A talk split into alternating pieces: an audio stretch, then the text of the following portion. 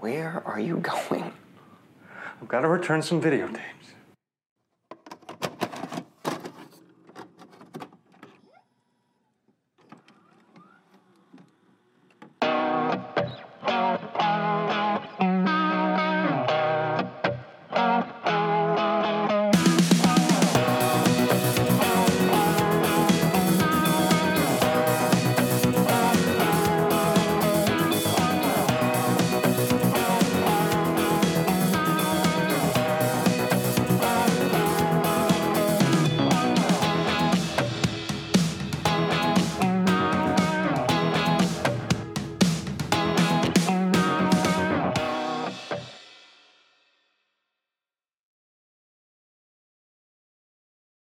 thirsty too. Oh, I'll get you a refill. No, don't sweat it. Guy's a moron. No, come on, I feel bad. Hey, Gordy, Yeah, why does it look like you have your finger in your butt? cause it do.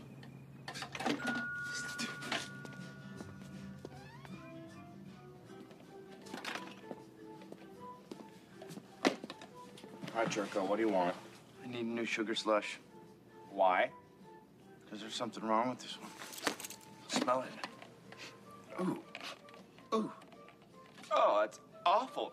Ah, I know. Oh, it's like smells like, like, like my ass, right?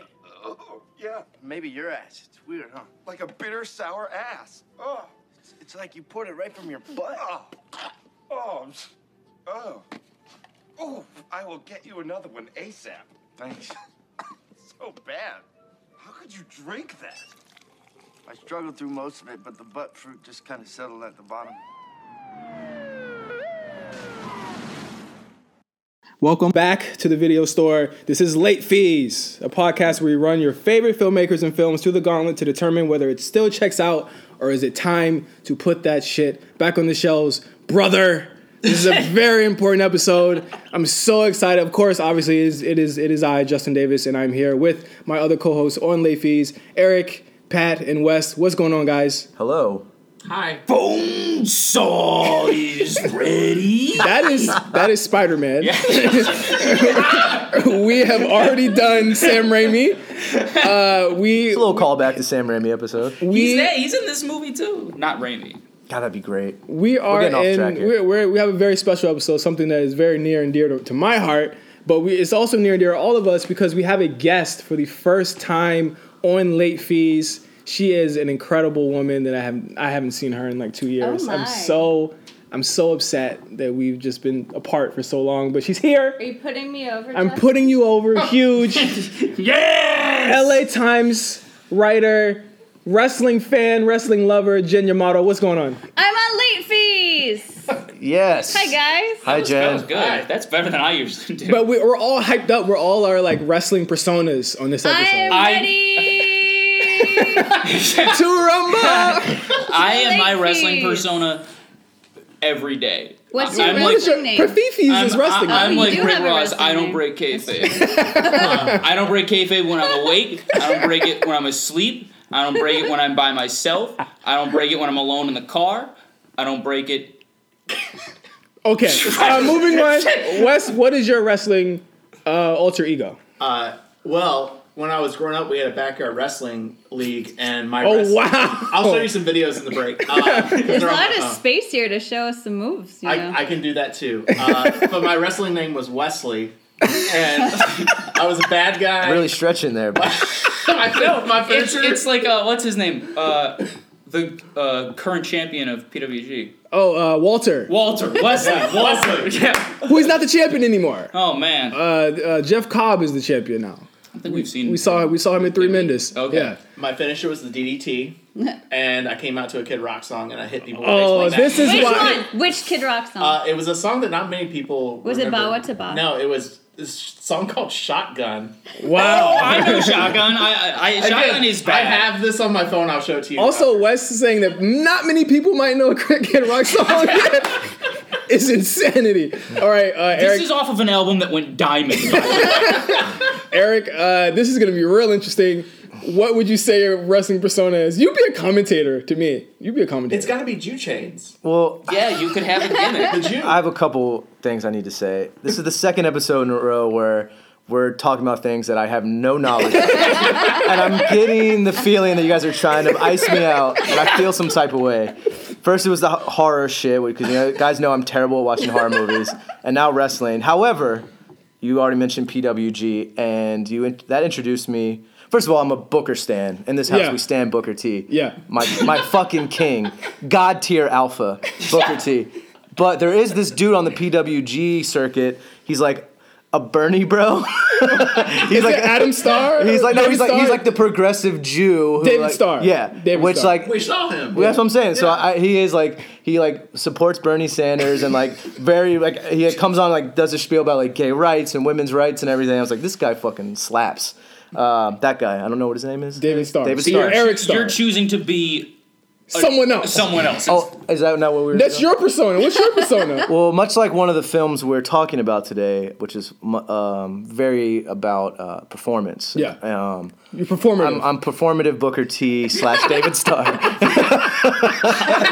so you are a white man playing a. You're a white Jewish man playing a black man. yes, playing another Jewish man. It's it's. Vince McMahon complicated. is gonna love you more than every one of our I bet every, he one- is. every one of our gimmicks. Yeah. Uh, Jen, you're wearing Zubas here, very I'm Zubas wearing inspired. Zubas. I thought it would be festive to celebrate this occasion. Absolutely. What would your wrestling alter ego be? Um, I'm not sure if I haven't given it all the thought that you guys have. Wait, wait, we're on the we're off the we're off the dome here. Uh, we're off I the do dome. have a favorite wrestler. okay, go ahead. She's a Japanese wrestler named Bull Nakano. Yes. Ooh. Who I really love, like everything about her Mm-hmm. aesthetic. Also, she grew up to like she lives in Japan.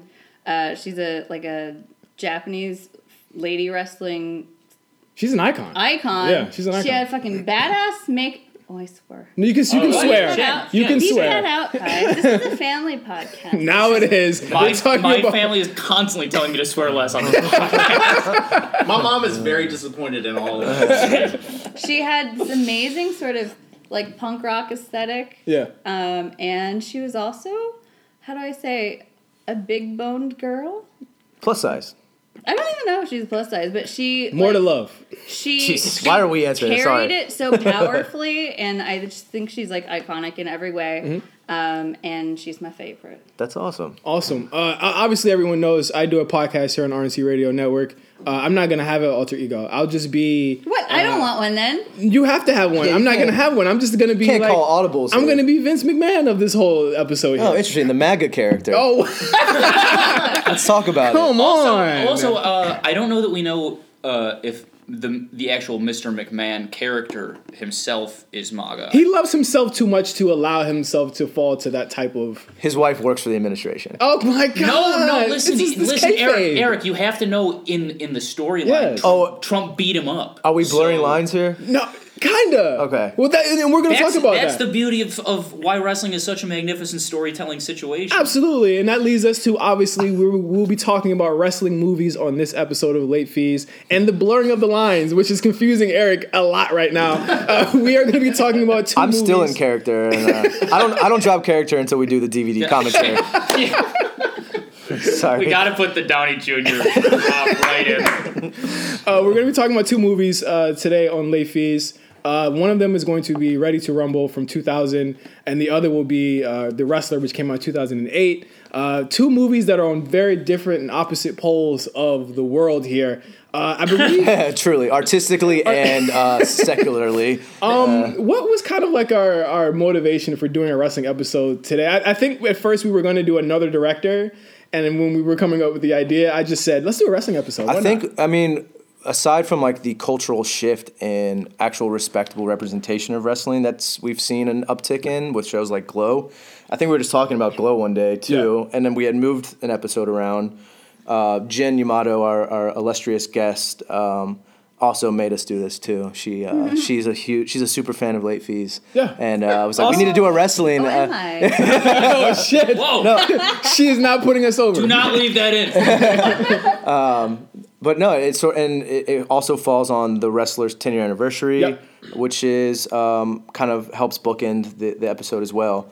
I think it's a great idea. yeah, well, we some of us were some of us everyone here uh, was we were talking earlier, and uh, like the wrestler was a pretty formative movie uh, Yeah. for a lot of us. And Like, we'll talk about our experiences going to see the wrestler. But before we get to that, how many of you guys were actually like fans as kids, like growing up watching wrestling and stuff like that? Like I know, like Pat, I took you to like your first PWG show Yeah. like three years ago. Eric, we took you to like your first wrestling show Period. this year. I'm a big proponent of wrestling gifs. Uh, I don't know who the people are. I just think they're even without context, they're like the funniest fucking things to me. Uh, who who's the bald guy? Uh, Who's the, The bald, bald guy? guy. Which one? the guy who's always in a suit and looks really red and perturbed. Uh, I think he's talking about uh, Stone Cold. No, no, he- come no, on. Stone Cold never wore a suit. I Isn't Stone Cold management now? I I uh, Triple H. no no. I know those guys. I am I I have He a says indignantly. how dare you, sir. Um, I know the the Stone Cold Booker back background. Yeah. You course- probably know Undertaker. I know Taker and Sting and Sting and of course Kane. and of course Andre the Giant. This guy, uh, he, fuck man, who who is it, Eric? I- what is he? What's the gift? Just tell us the gift. We'll tell you what it is. I know. I think I know who you're talking say it. it's like S- Straw, Strawman, Straw, Braun Strowman? Braun Strowman. about. He's not- he doesn't wear That's not who you're suits. talking about? And he's not bald either. He's not bald. Then it's not him. Then this guy is very this guy is very bald and very intimidating. He looks like a fucking Bond villain. But I'm wasting way Cesaro? too, maybe we're wasting too much time on Oh, this. whatever. Jen, what is your uh, connection slash? Paul friend- Heyman is who you're Heyman! talking about. Oh, Yeah, my at king. that. Thank He's you, not Jen. even a wrestler. Like, what's the- What's the gift? Thank you. What's the gift? What does he do? just like he's always like it's a reaction gif. He's like, Oh, it's just a Paul Heyman face. yeah, Paul Okay. Heyman face. Like Oh, he's also Jewish too. I know Paul Heyman, big bigly Jew. It- I've, I've, I've been meaning for a very long time to show you his documentary. Okay. Yeah, His Paul Heyman, you documentary. would love Paul Heyman. Yeah, you would love him. He's Put a me really, on. he's really great. I mean, that's why I Um, love Goldberg. Like we finally had tough guy Jew representation. I've been looking for that my whole life. Uh, Jin, what was kind of like your connecting connective tissue to wrestling? Maybe like growing up, or you know, Uh, growing up, I was obsessed with movies, so like my first introduction to wrestling was not really watching wrestling. Like a lot of friends that I have uh, who watch it growing up, like probably like you, Wes. Um, but through like every time Hulk Hogan was in some family comedy, I watched that. Yeah. And then like sort of retroactively, I would watch snippets of like the '80s icons. And then during the Attitude Era is when I think I first went to my first show. that's crazy. That's, awesome. Fucking love how inside baseball this whole podcast. so great. I love it. Explain almost none of it, and I don't fucking care. but I remember, um, like, you remember when you used to like take the disposable cameras Yeah. to Costco and Yes. get developed. I Jen, remember I was carrying one of those and taking pictures of these guys like a month. ago. I, I remember like getting pictures of The Rock developed at Costco because I like went to a Monday Night Raw or something. Amazing. When I was in college, no, maybe it was somewhere like around then. But I really was turned off by the misogyny Yeah, that f- followed around that time. So I didn't like watch it or pay attention to it until more recently yeah. when I've been really, really happy to see the women's evolution slash revolution. Mm-hmm. Nice. Um, and it's kind of brought me back into wrestling. and that's awesome and I, and I think that's what they want to do and you know just becoming like a public company wwe has made a lot of strides since 2014 uh, and i think it really started when like nbc shorted them and didn't give them like $500 million for a tv deal and they were like wow like our, that's what they think of They us fucking should have. yeah, but I mean, at the time in 2014, they should have. Like, this is post Chris Benoit, and I and I and I mentioned this after the wrestler. Like, the wrestler came out three year, like two or three years after Chris Benoit, and it's like the the perception of this was very negative, and now they're trying to turn it. And well, they're doing their best to turn it positive, Yeah. regardless of what they're doing. But I think the bright spot of all of current wrestling is the women, and I think that it- it's amazing. Like you've got women like Asuka and Naomi, Mm-hmm. and you know all the women coming up, like uh, Kairi Sane and Shayna Baszler, like all great women that are coming up. Uh, unfortunately, none of these women are represented in the right way in either of the movies that we we're going to see today. But Nope. still a good thing. Wes, what was kind of like your introduction to, to Uh, wrestling? I think my- it was my friends were really into it, and I started watching it with them. And then I just remember every Monday uh, watching like at first we started with Nitro. I was really into like Nitro, and then I switched to WWF, Yeah. which was a little more dangerous because it was Attitude Era, and I remember we had to go to bed like this.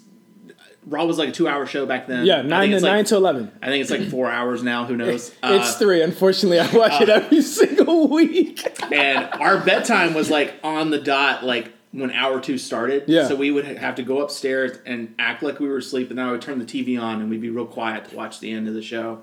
E- Even when you're getting hyped with Stone Cold's coming out, or Oh, like, like, it, it was the worst for going to bed after. Yeah. Like it was, it was Then you're just, just laying there like, uh, just jacked, Jack- jacked. Uh, but yeah, I mean, it was it was like a really like thing that I was really into. I wanted to be a wrestler, and then I was like, I have no pain tolerance, so this is not going to work out. I that's feel funny. everything. That's I- funny for like as long as I've been watching. I've been watching wrestling since I was five years old.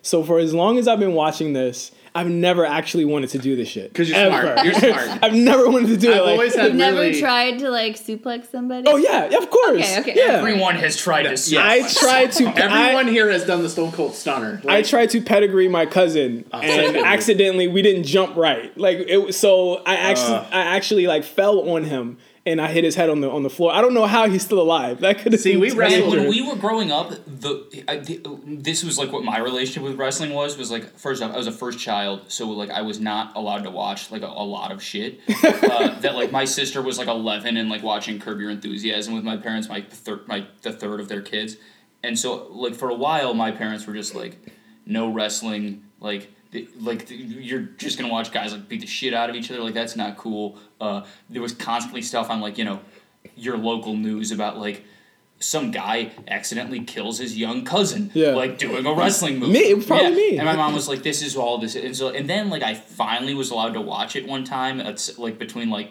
like third, fourth, fifth grade, like around then when like it was really popular Mm-hmm. and like the Undertaker was like the most powerful guy in the world. He was I- leading a cult I probably didn't- at that I didn't time. even Are know you what the fuck he saying, are you looked like. saying the Undertaker isn't still the most powerful? You know, I, I won't go on record saying that. I saw his I saw his crown jewel match. That gut, not powerful. I, you know, I saw him get booed when he started talking about Crown Jewel. Oh, yeah. it was grim. Uh, but like, I finally watched it a- after only hearing like my mom be like, "It's fake. Why do you even care?" Oh. I watched it, and that was really the Mom. only context for it that I had. And so I watched it, and I was like, I just didn't get it, and I Mm. didn't, and like that, I really didn't get it again until uh, like adulthood. Honestly, like Yeah. like, like five years ago, Yeah. maybe. I uh, and I, fell off like hard uh, when Stone Cold turned heel at uh, WrestleMania. A lot 17. of people did. Yeah, I fell off big, and I was done. Were you like I was done. disillusioned? Were you broken hearted? I was broken, and I was like, "This is starting to suck. Like, I, I don't like it anymore." And I, I didn't watch for years, and I, I still don't watch regularly. But uh, my best friend Caleb, uh, who Shout most out of to you guys- Caleb. yeah. man, Caleb is the best. you guys have met him. Uh, he he he never really let go of it, and he kind of brought me back into the fold and got me to go to uh, WrestleMania two years ago in, In Orlando. Mm-hmm. and it was that was a lot of fun. Yeah. And actually, the women's wrestling really got me into it because I think they're incredible. Like They're Charlotte amazing. Flair is incredible. Yeah. Charlotte is incredible, but something that is not incredible is where where wrestling was, uh, to, or rather where WCW was, World Championship Wrestling was at the end of 2000, or rather the whole year of 2000. Um, if you've never read the Death of the WCW book, definitely recommend that book. It's amazing. They talk about this in a lot of detail, but we're going to be talking about Ready to Rumble, a movie that has literally, like I said earlier, none of these women represented in any way, shape, or form. Uh, it's kind of on the peak, or not even on the peak, or the downswing of, of popular uh, pro wrestling being a popular genre uh, in the mainstream. You had the end of the Attitude Era coming up in just one year, and you also had the end of WCW coming in just one year as well. And I think Jen said it best this movie pretty much killed WCW. I don't. Th- no, I didn't say that. I I think Wes said that, but I think it didn't kill WCW. I think Ready to Rumble failed to save WCW Yes. Mm-hmm. because WCW was already on the decline because Attitude Era WWE was like sucking up all the air. Yep. And in the last few years of WCW, before they sold the company, they were really trying to like branch out and Yeah. do a lot of cross branding. You saw a lot of like. I don't know. 1 800 Collect commercials. They had video games with EA. They I had. mean, like if these like if these dancing nitro girls couldn't save WCW, Quick question for our listeners at home, and by that I mean me sitting right here. Uh, was the Attitude Era spray paint beard Hogan? Uh, that was the Attitude Era was a WWF era specifically. That was The Rock, Triple H, Stone, Stone Cold, Cold. Okay. The Undertaker. The Like that's when people It's were the- wearing the 316 Yeah. shirts. And- okay. yeah, and the suck and yeah, the suck It's it like stuff. the mid to late '90s. uh, I'd say Right? if- I'd say from ninety six 90s? to Yeah. two thousand one. Ninety six two thousand. From, from the Montreal screw job up. Yeah. Yeah, I, w- I was. mm, yeah, I say that too. I mean, your mileage may vary as to where when it Wait, begins. do you feel like you need to explain to the, To the all, viewers? all the people listening at home what WCW is? uh, WCW was a a mostly Southern brand of pro wrestling that kind of grew out of the NWA uh, in the late uh, late eighties, early nineties. Uh, it was run by a bunch of different people, but eventually, this is like a super abridged version. Okay, eventually Ted Turner gets the company and puts it in the hands of somebody named Eric Bischoff, who met was him. who was a He he's was a well- he was very nice. to He's a me. great guy. He's a great and, and cool guy. Uh, and he kind of had a TV mentality where everything should have a purpose and everything should look good on t- on television. So from there, he started getting all of the people from the WWF that were popular and successful in other genres And giving them bigger paydays. giving than them they bigger got E. in paydays. WWE. Absolutely. So he gave people like Randy Savage, Hulk Hogan, all of this money. So the biggest thing that ever happened in WCW was when Hulk Hogan became a bad guy and he had the spray paint. He turned on Joe WCW. Budden beard. The Joe Budden beard. he turned on. He turned on uh, in storyline, of course, which Ready to Rumble has no sense of any type of kayfabe in this movie. Oh, we at gotta all. talk about that actually. But, Oh uh, yeah, so ready to rumble. Oh yeah, Ready. Well, essentially, that's that's where the the evil Hulk Hogan came from. He's not in the movie, so Right. So yeah. Ready to Rumble comes in sort of in the, the declining years of WCW. It's an almost pretty much all hands on deck. All, Everyone's so in it. many WCW stars and s- like personalities, personalities are in it. commentators, so announcers. Uh, mm-hmm. Many cameos. Yeah, and before we like just do a boilerplate breakdown of what it is trying to be about, uh, for lack of a plot, um, what I want to know like is this was this sort of a cynical cat uh, cash grab might be the right wrong word because it grabbed zero cash, um, but like the same way that uh, Casino Royale was sort of pandering to this cultural zeitgeist moment of like um, gambling and shit being sort of um, uh, so prominent in the culture. Was this like speaking to the wrestling. Uh, I think uh, that's why it power in the- failed. I think that's why it failed because it, it doesn't really speak to any wrestling fan. It speaks. I, I feel like it was written by someone who doesn't really understand what the wrestling fan Stephen is like. Brill. Stephen Brill, who wrote all the Mighty Ducks movies. Yeah. But who also who also directed Adam Sandler's great new Oh, stand up God. special He also directed Heavyweights. King. Oh, heavyweights is a That classic. is a classic. And you Actually, can- you can Ready feel to that. Rumble was written by Stephen Brill but directed by Brian Mm-hmm. Robbins of Good Burger and Varsity Blues fame. I, w- I was saying that uh, this guy has actually directed as many movies as I like as Aronofsky has. So, so it, uh, I'll be addressing that. I, I really feel like this movie is in a lot of ways really cynical and kind of mean to wrestling fans. What's it about? really? I feel like it's mean to wrestling fans. Who's who stars in this film? Yeah. David Arquette and Scott Kahn What's and it about? Oliver Platt. And it is about two slack-jawed yokel ass Beavis Beavis and butthead ass idiots who, who seem to think that what they're seeing is for real. They see their their uh, Jimmy King who is Played by Oliver Platt. who King. played by Oliver Platt, who is like this Hulk Hogan, Jerry the King Lawler amalgamation, like I one do person. actually think this one of the movie's deftest moves is to uh, have their hero at least be a fictional wrestler, and for all of the other things to be real wrestlers. I think it would have been a worse movie if all the real guy, if all the wrestlers were real guys, No, no. If I think if if their like if their King hero was was, real. Hulk Oh, Hogan, oh, oh, like oh. A, Playing- a, a real wrestler not being the center of this movie Okay, was yeah. a smart Well, move. that's Yeah. why this is interesting. For me, this is a meta kayfabe movie. It's a movie that acknowledges what kayfabe is, but even within the movie, it sort of protects the the magic of wrestling by saying, "Look, this is a fictional story with Oliver Platt playing this wrestling champ."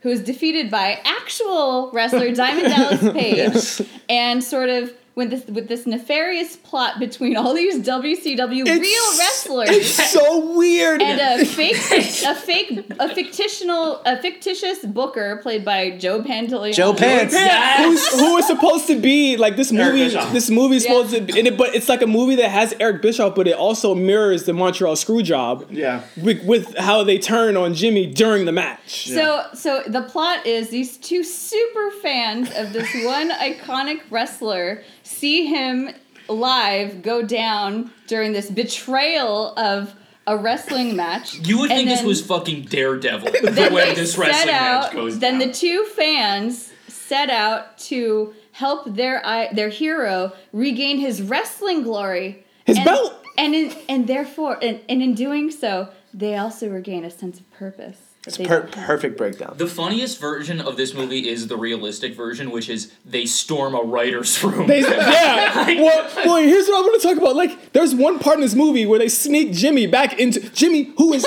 for all intents and purposes, fired from his Fired. company. Yeah. They sneak him into the building, and he starts beating his old coworkers up. I actually love. I was like when that, when that scene's happens, great. like halfway through, I was like, I don't know what the he- fuck is happening, but they're kind of going for it But here. also, fuck all that. This movie's almost two hours uh, long. It's also, so long. I was it's way too surprised it long. wasn't Oh my in gosh. the uh, the eighty-five minute range we were hitting last uh, episode. It should- it should have been. It should yeah, have. oh been, yeah. Because to me, honestly, like watching this, the movie starts out pretty good. It I does would say it does. in the Yeah. beginning, and then like halfway through, I'm like, oh god, what Yeah, there- is yeah, Yeah, happening? well, Uh, I mean, like the like the like the farting nuns van.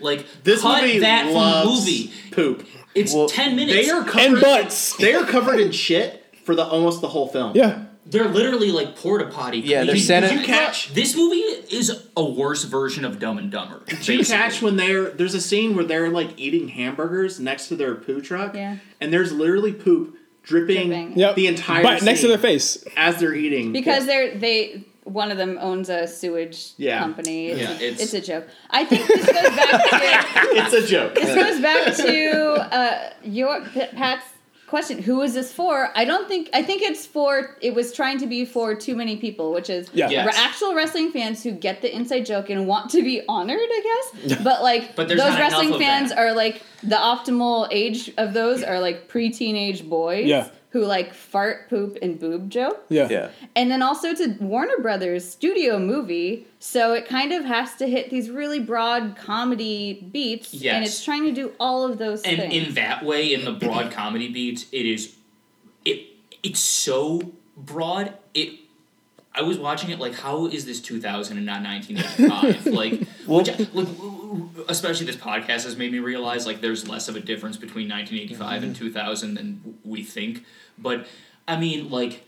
I, I, I agree with you, Jen. The movie does start actually pretty strong. Like I was watching it, like this is crazy. Like they fight the guy in the uh, uh, Convenience uh, store. convenience store, Convenience and I was store. Amit like, Zappa. Where's he at? The whole movie's gonna be like this. Like the, it's, it was basically like a musical, Yeah. but with wrestling. But it ended up Yeah. not being like that at all. And You're David right. Arquette like has his thumb up his ass, literally. I hated that It is- scene. It is like a musical. Yeah. I love that and, opening. And when I scene. thought the whole movie was gonna be like that, like magical realism for wrestling. Yeah, I nerds. was like, there's instead of musical bits, there's gonna be like he fights the convenience store Yeah. guy. It was He's gonna, gonna fight be- a traffic cop. Like that would have been a crazy sick and, movie. And the scene that you're talking about is in the beginning where David Arquette is like is like is like confronting the local 7-Eleven clerk who hates him And all kids.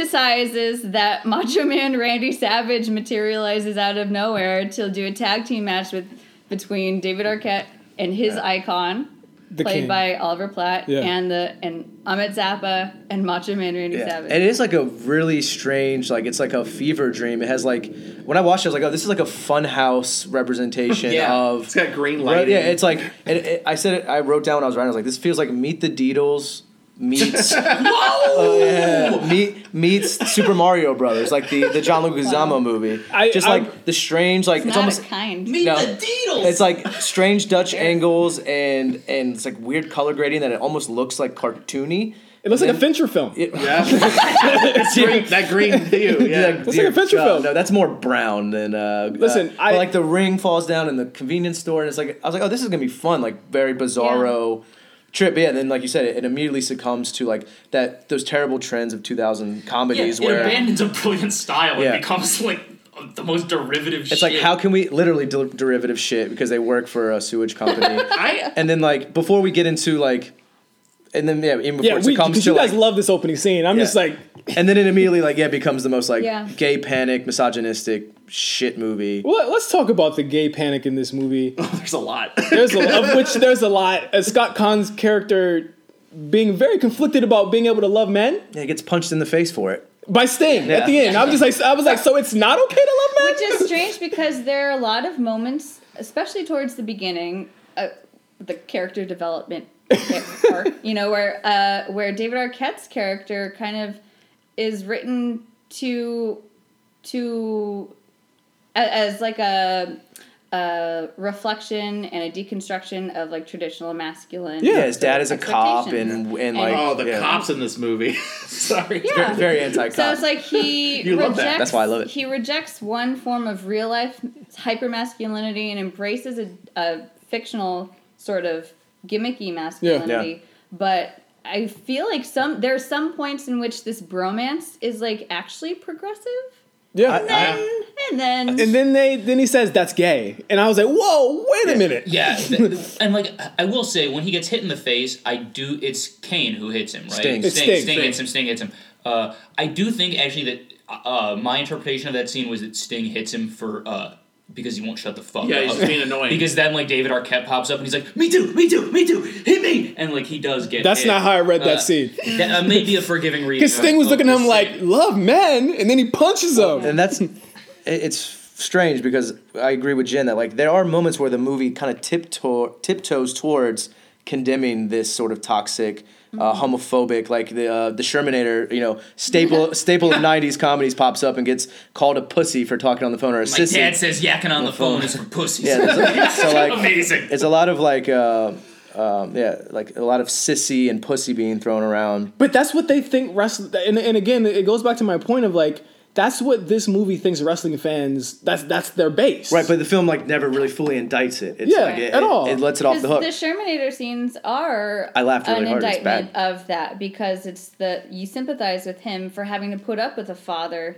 who projects that kind of stuff onto him. yeah, Right, we do because I think we're watching it through a a- a- Oh. I a think- 2018 lens. I, I think we Yeah, as that's a good point. us, we're, you know, we You woke understand. We're Well, yeah, but I mean, I Yeah. can't say that watching it at age 11 or 12, had I been allowed to see it, uh, I can't say I would have been like, as someone who was definitely a sissy, I don't know. I don't know that I would have been like. I probably would have been like, yeah, fuck sissies. Like, that's what I'm sissies aren't saying. Cool. like, know- yeah, watching it through a modern you keep- lens. You you've asked like who was this movie made for? I saw this when I was 12 and I did really like it. There you In go. fact, this is the first DVD I ever owned. That's that. I'm so rules. sorry to hear that. I I'm am so too. sorry to hear that it wasn't The Matrix. Wait, how, No, many, That's everybody. We were all how sorry. many go ahead. times do you think you've seen it? So I rewatched it last night with some friends and I literally could remember every line. Like I've seen this movie way too many times. Well, you, I mean, you It's a probably- bad movie, You but probably I- watched it like a hundred times, like when you got the Yeah, because I was like DVD, wrestling and then didn't watch it again for like Yeah. 15 years. Yeah. like I No, mean, that's how this shit goes. last night was like the first time I've seen it in probably 10 years. But it is deeply problematic. Oh, yes. Yeah. No, 100%. I mean, like for it, it has a lot of charm, I would say, but I it's, was- it's a bad movie buoyed by good performances from character actors. Let's I talk was, about uh, uh. Let's talk about the women. Yes. But before we talk about the women, Oh, sure. before we talk about the women, I want to talk. I want to ask you guys who you think the best wrestler actor was in this movie. Oh, I was gonna say. I think the unsung hero of this movie is Dee Dee. it's DDP. Did Oh, he? yeah, yeah. Well, he and he went on to act in other. He was in uh, Devil's Rejects Yeah, he was. and he was. some other stuff. I- mostly, I think that Uh, because this is a better movie. He's in Simon Dallas Page is in a lot of this movie, playing himself, but he plays the heel, which is also the most thankless job a wrestler can possibly do. So he's playing himself. And which isn't like, pe- Yeah. like playing a fictionalized version of yourself when you're famous is something that I think people It's easy. assume is really easy. I don't think it's easy. It's easy I to- think it's it's, easy to really splash hard those to do. dives. They also kill him at the end. He, He is died. dead. He he is dead. he falls through. He all of falls those through cages like four cages, and hits his back. and they play it up like like Goldberg's like, yeah. I'm Yeah. like, wait. There is that shot of Goldberg. He's like, yeah. I'm like, Goldberg, he's dead. And that, that yeah is why Goldberg's this unsung hero. This week. It is so. I don't know, guys. it- I was really feeling Perry Saturn. Perry Saturn and Psycho Sid as slapstick burglar like robbers, kidnappers, Beat Get beat up. who get beat up by Martin Landau. Yeah. who was playing Stu Hart. He was playing. Yes. This movie is So, terrible. this movie is so inside baseball. Yeah. No, Was- but you're That's why right. it's That's, great. It is great for those reasons. I know. And if I was like a little wrestling child fan at the time, I would have felt so seen by this. movie. I did, but looking back on it, I'm like, oh god, this is And that's why I It's think so I problematic. think that's why I was the most disappointed because of all of these reasons that I've learned about wrestling through you guys and that great opening scene. I was like, oh wait, maybe this is actually trying to make a slick commentary on like how wrestling is like actually good blue collar theater and how there is so much to enjoy in this sort of low art for lack of a better word and then it immediately leans into all of the worst But the trends of movie it. treats wrestling as if it is a con, and I love wrestling, and this is going to be very bad that I say this, but it treats wrestling as if it's a construct of like real life. Like, what are the differences between the punches that DDP was throwing at the King before he turned on him and Yeah. the punches after? No, I That's- mean you and I yeah. were texting about this during the day. Like the Yeah. movie kind of the movie makes it seem like wrestling actually is like a superpower almost. Yeah. That's Like, why I say it's like meta kayfabe. But kayfabe's kayfabe by like all of a sudden, like in the beginning, that first match Mm-hmm. between DDP and the King starts out as wrestling. Wrestling, yeah. But then DDP starts actually beating him up. But within the movie, that's like a bad. It was a bad thing, Right? Yeah, and it's So it's like, how like- does the crowd, how did the crowd know that something was wrong? It's honestly kind of insane that, and I was thinking this last night when we were watching it. It's crazy that they acknowledge that there's a script yeah. for a movie that is Right. a Especially in WCW 2000. film. Oh, at that point, in WCW, Vince Russo had already taken over. So they already had Yeah. gotten. They had already they had already started shooting So on that's why- air. Mhm, they that's had already- why. This is also post Montreal, so a lot of backstage inside politics were al- already out. well, on even the screen. having the backstage cam, I Yeah. think, Yeah. was an interesting. And you can see development. producers and stuff backstage. It's like just- on the edges of reality TV. Yep. yeah yeah I just mean- thought it was crazy that like Joey Pants is like, yeah, he's gonna he's gonna crown you and you're gonna lose, and then they're Right. like, all right, I guess that's it, and you're just like, whoa, I like that scene. I do too. That's one scene because he then he takes DDP over like, "Hey, like, "Hey, listen, man, you're gonna I'm gonna win." make you now." I Which mean, is- honestly, Joey Pants is so good. Like his outfit. They beat him up. Again, these are untrained professionals. Not even professionals. These are untrained people. They clean shit. They beat up the head writer of WCW. They are not arrested. and then they, he promises them a match. Yeah. This, That It part is blows so my insane. Million fucking- dollars. That part is so insane. Where they're like, where they're like, $10 ref, count it. And I'm like, this isn't a fucking match. but that's why it's kind of brilliant in that it that this movie at the for its time does serve what wrestling had become. Right, which is Yeah. that people fans were aware that the veil was a veil, um, and they saw beyond the veil. But this movie allows you to still think that even the backstage stuff Yeah. that you know is happening is real. So we mentioned it before. I, w- I do want to talk about the role of women in this movie. Who?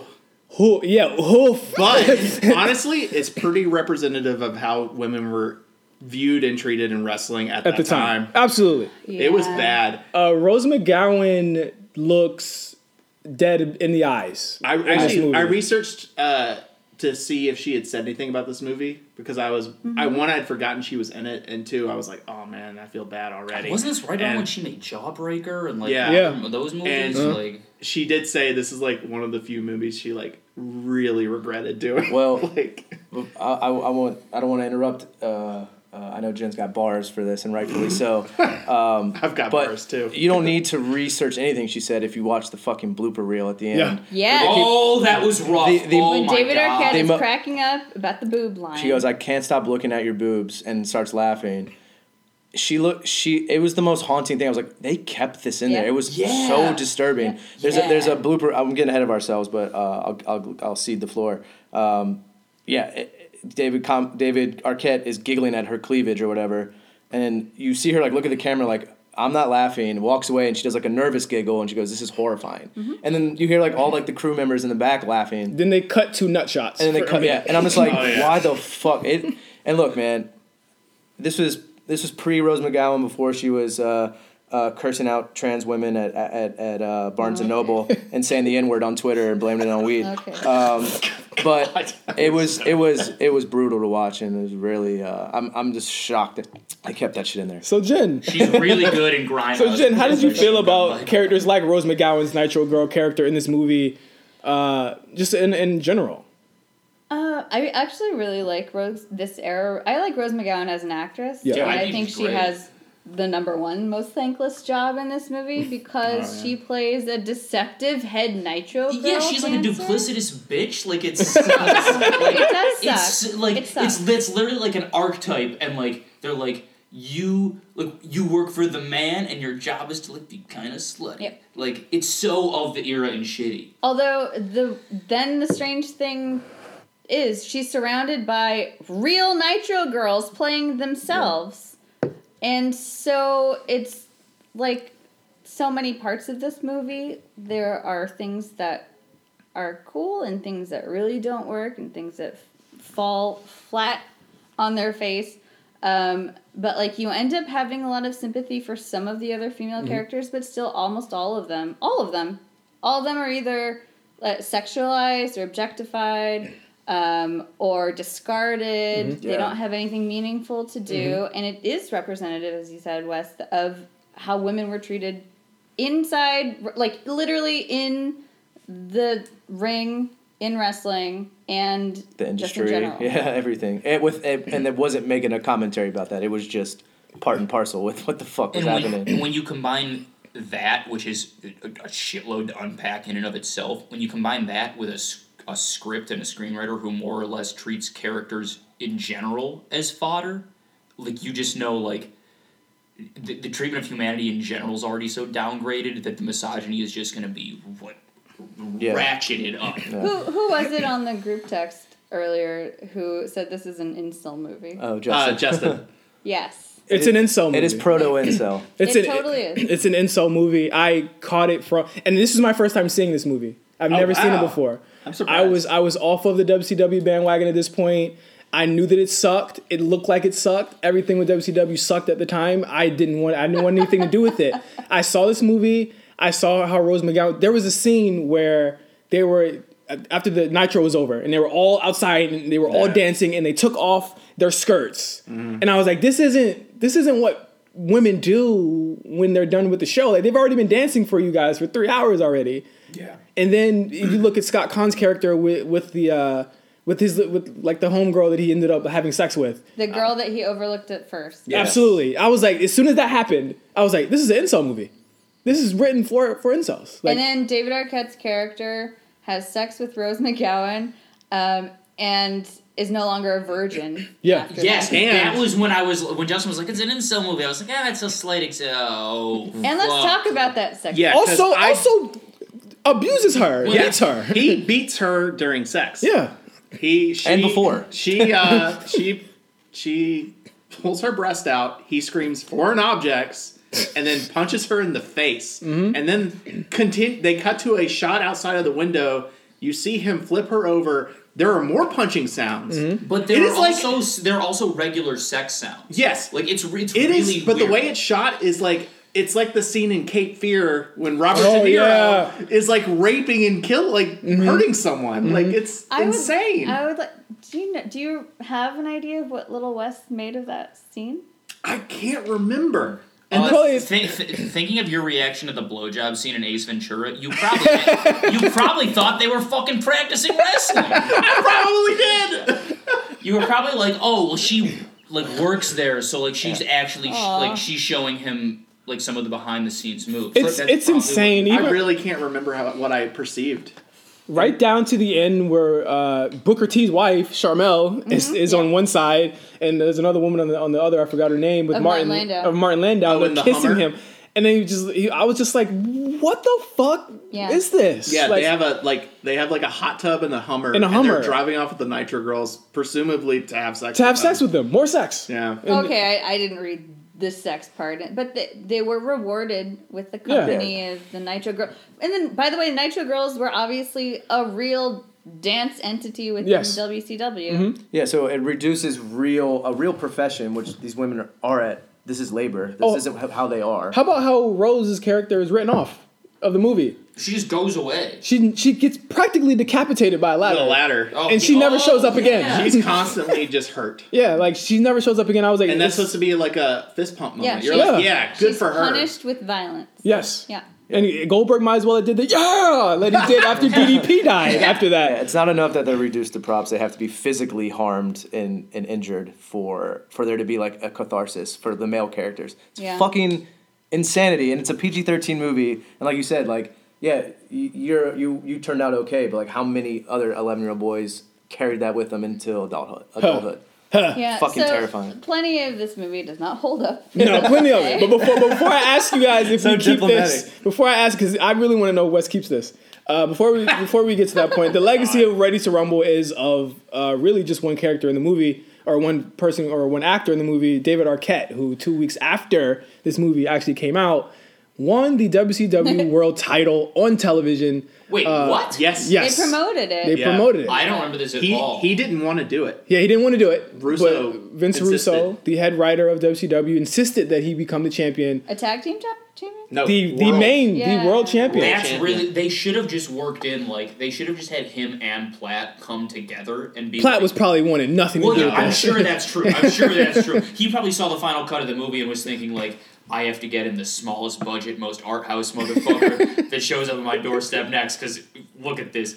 He's But- great though. He, he oh, was. I think he's fantastic. he brings Honestly, it. He brings it to no matter what movie he's in. That's why I Yeah, love it. I mean, but he- he, checked his email and said, "Oh, the, the, the check cleared. Okay, exactly. Exactly. What do you guys think of one David Arquette as a whole, like in general as an actor, but in this movie, I, I wrote this down last night. This is the full Arquette. Like This a lot of is a people, full Arquette a lot of people movie. say like, oh, you're getting the full Cage with Nick Mm-hmm. Yeah, Cage yeah. movies now. This is like him completely unhinged. The laugh, Are you the saying faces. This is peak Arquette?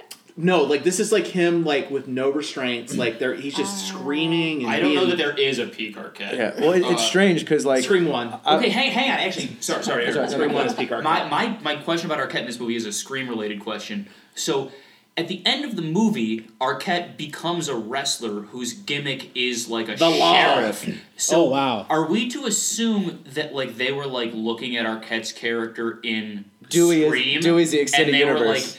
I think it didn't put actually this is together. meta commentary on Arquette in general that like he's basically his guy from Scream. It's as also his weird character. that Rose McGowan and David Arquette are siblings in Scream, and now they're lovers in this movie. Wait, well- Another weird connection. I was I was home for a wedding this past weekend, and my mom. well, Every time my mom and I were together, and I brought up incest as a premise for a story, she What? rejected it. Wait, I, what? huh? Thank God. what? Normal, normal conversation with mom. Uh, anyway, that is the legacy of that. Uh, David Arquette. David Arquette lost the title at the next pay per view like two weeks later. Uh, the rest is history. He did, however, give uh, the proceeds of the money that he received from WCW to Brian Pillman's son. Brian Pillman, of course, was a wrestler who uh, passed away tragically far too young. So shout out to him for that. David Arquette actually wrestles again. He wrestled. He wrestled again this year. It- his it- first match. That's fucking awesome. Yes. A lot of people were coming off like career bests, for lack of a better word. Like, I think Dewey's his best in Scream Three. That came out the same year. Uh, in Scream Three, Yeah, I love Dewey in, in Scream Three. Uh, it's a bad movie. Yeah, but he's great in it. That's why it's good because he's, You're right. That he- is best do it. Yeah, he- Yeah, it's the best doing. It's the He's fully realized in it's that the movie. because it's like I'm you gonna have said- to rewatch Scream. Like you said, Yeah. it's bad, and it knows what to do with its most arch character, Mm-hmm. its broadest character. Scott Kahn coming off of um, Boiler Room, and he's great in it as like a tough, like heavy I, guy. I, it- Scott kind of my- was my favorite part of, of Ready to Rumble. Scott Scott Kahn did all of his own stunts in this movie. I think he has something in his contract where he has to like body slam or punch somebody. He's like a bruiser in every fucking movie. Varsity I Blues. also think he he looks like he's having a lot of fun and ready to rumble. I Yeah, think he he, does. is too. Yeah, yeah. I, I think I, he is I too. think think David, David is, Arquette too. is, too. I think David is too. Rose, Rose McGowan is not. Rose isn't. Oh. I feel that so scene bad in for her. that blooper reel, man. I- I'm Yeah. glad you brought that up because I forgot about It it. haunt- I, I it's never haunting. fucking watched the blooper reel. That's one of and the I worst was blooper watching it, reels like, I've ever Why seen. did they? First off, the nut kick like montage that they cut to that is basically the entire blooper reel. That was for kids. get out of town. I That was for actually like kids. that part. That was me after watching the fucking movie. They Um, let- it- it- not to get like uh, super heady and, and exploitive, but like the that um, Dr. Four quote, where she, the the laughter is, em, is embedded in the hippopotamus of the brain. If I'm saying that right, Hippocampus? Hippocampus. hippocampus of the brain. Did you say hippopotamus? Yes. She said hippopotamus with like a weird accent, thinking we would think like it was the brain. I'm, I'm, I'm, I'm butchering the most one of the most indelible quotes of our generation. Um, but like hearing all those men and the crew laugh and her like looking Yeah. at the camera like and she says it and when she walks off this is horrifying. And they chose to put it in there. I, I I feel so It's over bad for the her. end credits. yeah. So ready to rumble. Uh, who uh, does this hold up, or are we throwing it? We, Oh we my putting that, God, keeping that no. shit in the show. I will say I have I'm of two minds. I'm of one mind, but uh, the thing that I really do like about it is that I feel like it uh, has respect for wrestling and kayfabe and the fans. Uh, There are these lines that stand out that every wrestling fan, I think, probably re- can respond to, which is uh, a like a, a jerk character is like wrestling's fake, and then another one the, at the end, they're like, "You didn't make wrestling; the fans made wrestling." So it's definitely a movie for fans. That and was it's a definitely really a movie cool for part. like Yeah. little kid fans. Um, but this movie bombed when it came out in 2000, and the following year, so did WCW. Yes, that is its legacy. David Arquette hoisting the title over DDP's head as uh, the show went up the air. Wes, what are you, what are you, what are you doing? Oh God. I don't know, man. It's look. it's be terrible. honest, man. Be Oh, no. honest. It's terrible, but I had so much fun last night. I did. I remember every line. okay, Wes. I remember every line. It's a bad, bad movie. It should probably go back to the shelf, but I might have a copy somewhere in my house. I That's, that's, that's, Copy on bootleg. might have a bootleg. I think that's fair. Man. Man. First of all, w I two of you texted me earlier today and were like, "This movie was great." So Yeah, I, I can't be the you know only what, one. You know what? Name you know what, names. You know Who what? was it? I- I'll, I'll, I'll, I'll say. I said it in our chat too. There are parts of this movie that are abhorrent uh, and really bad. Uh, as a general curiosity, I say this gets three out of five stars. And That's like what you gave the wrestler, I think. what? No, no, no, no, no! I give the wrestler. I give the wrestler. A, a so you keeping it? Or are you keeping I it? Or are keep- I you keep it, I you keep keep it, it, yeah. Eric? I mean, I have no connection to this movie. I like Scott Kahn and David Arquette, what they represent more than them as people. Um, you do get to see Oliver Platt rap Run DMC. The, the licensing and sync issues on that. You do get to hear Astronomical. You do get to hear Litz. I am my own worst enemy twice, twice. Two Kid Rock songs. Two Kid Rock songs, uh, but Wes very excited about the Kid Rock. Uh, but eh, that's not enough. It, this this got to go. Uh, and, throw- Oh, and poor Rose McGowan. Goddamn. toss this one off the cage. Uh, I'm not keeping this one either. Uh, when we come back on late fees, we'll be talking about a heavier movie, way heavier movie than this. Night and day. We're gonna be talking about the wrestler, so stick with us on our wrestling themed episode. We'll be right back, brother. little less.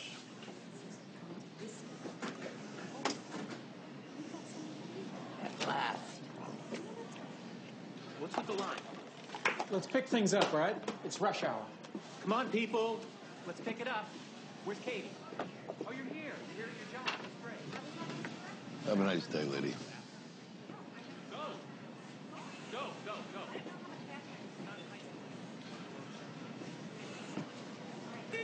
Thirty-one. Thirty-one. Yeah, thank you. I know you from somewhere. else.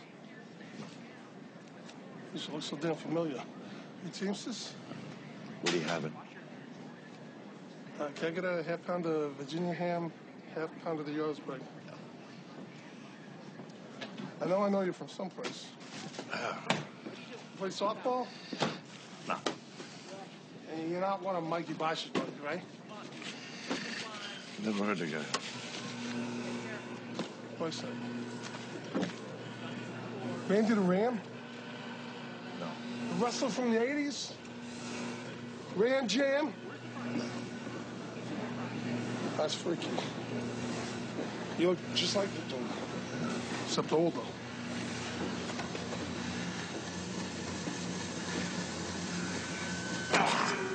Ah! Ah! Ah! God damn it. Randy. Randy, they're customers. You little prick, you could have talk to me the way you do? Huh? I fucking quit. I quit, man. All right? Want some fucking cheese, lady? Huh? Get your own fucking cheese. Ugh. Ugh. Ugh. I quit. God damn it, I quit. Ugh. God, I'm out of here. Ugh. Yeah. Yeah. Yeah. All right, and we are back on late fees, the wrestler uh, wrestling episode. the next movie, their next movie we're going to talk about is the wrestler Darren Aronofsky's. Ha! I did it right. I said it right. did it right? right, you did it I did it right. right. Darren Aronofsky's 2008 movie uh, starring Mickey Rourke and Marissa Tomei.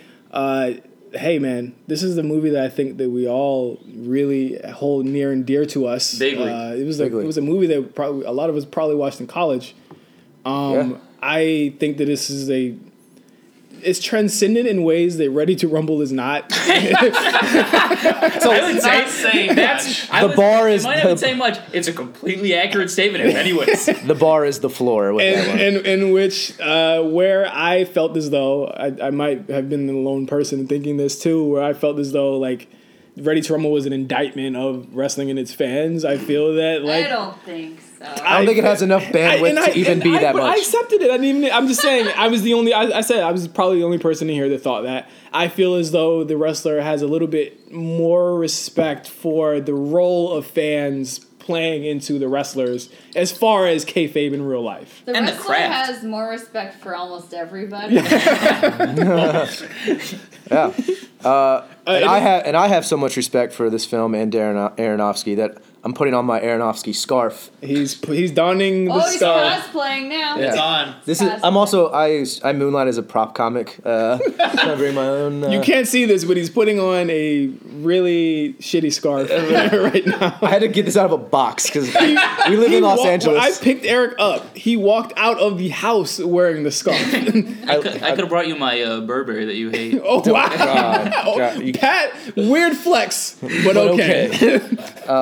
Yeah, but the wrestler, um, I think, is a great bookend to the podcast where we talked about something that, like you said, has zero um, uh, elements of respectability for the sport, even if it's not trying to actively do that.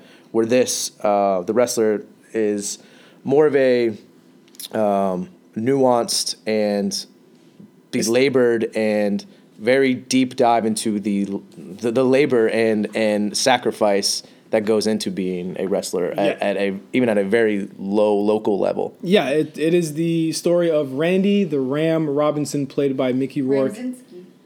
His, his wrestler name is Robinson. Yeah. Ramzinski is his real, Real name, name? Robin Ramzinski. His stage name is a Yeah. full first and last name with a nickname. That's fucking awesome.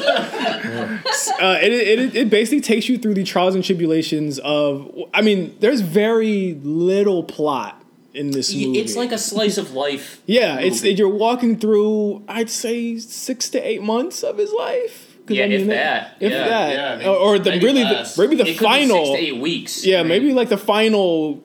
yeah, for all intents and yeah. purposes, the final couple weeks of his life. Yeah. Uh, where he is basically taking money from odd wrestling jobs uh, around the really the Northeast and working at a grocery grocery store. A deli. Yeah. Or de- well, the deli at the Yeah, end. Is, yeah, it was yeah. in a grocery He's- store, right? Yeah, yeah, he's like the guy slicing the. He's working the. He's fucking working with the crank, meat. yeah. Uh, it it it's brutal. I, I think in a lot of ways, and I and I said this. I don't want to like sound crazy. Is is really like Western to me. Like Yeah. it's, it Totally, feels like a totally. Western. Like the rest the that's wrestler feels fair. like a Western to me. He's like the last of his kind. Yeah. The last cowboy, the last, not the last samurai, the movie, but he's like the last of his kind. And it's a really sad and Tragedy, yeah. uh, I think, beautiful tribute to the kinds of workers who have given their bodies Mm-hmm. and their lives and their relationships and maybe their sanity to this sports entertainment art Yeah. whatever you would call it depending That on doesn't how give you look the- at wrestling Which doesn't give them much, In uh, if return. anything, yeah, back. yeah. Uh, it's brutal it's- brutal profession Yeah. Yeah. And it's like this guy Ram who had a, a glory day in the 80s who has now sort of been. a Re- a glory day. So Just to overemphasize what you're saying, like he, his glory wasn't long running. uh, t- totally. That's perfect. Um, who is now like a, a husk of his former self, just battered and broken, um, who only knows this one thing, which is wrestling. And it's sort of like this really tragic and like interrogation of what do you do when the one thing you love and know that you've literally sacrificed everything you can no longer do anymore like what does that make you like uh, you sort of lose everything that you have a connection to And, and not only can you not do it anymore, it's kind of moved past you and has become Forgotten something you about don't really you. recognize. A hundred anymore. percent. And so this guy Ram, the or the Ram, is sort of like having this. He has a heart attack because his body is failing him after years and decades of he- abuse. He had that heart attack after that fucking death match. Jeez. With which brutal. is and we'll, we'll, we'll talk about that. Uh, but yeah, what and I- he's, he's trying to pick the shards back of his life that have been shattered. It, Like his, fa- his he's estranged from his daughter and uh, his ex-wife and all these other interpersonal relationships that he only knew via or vis-a-vis performance.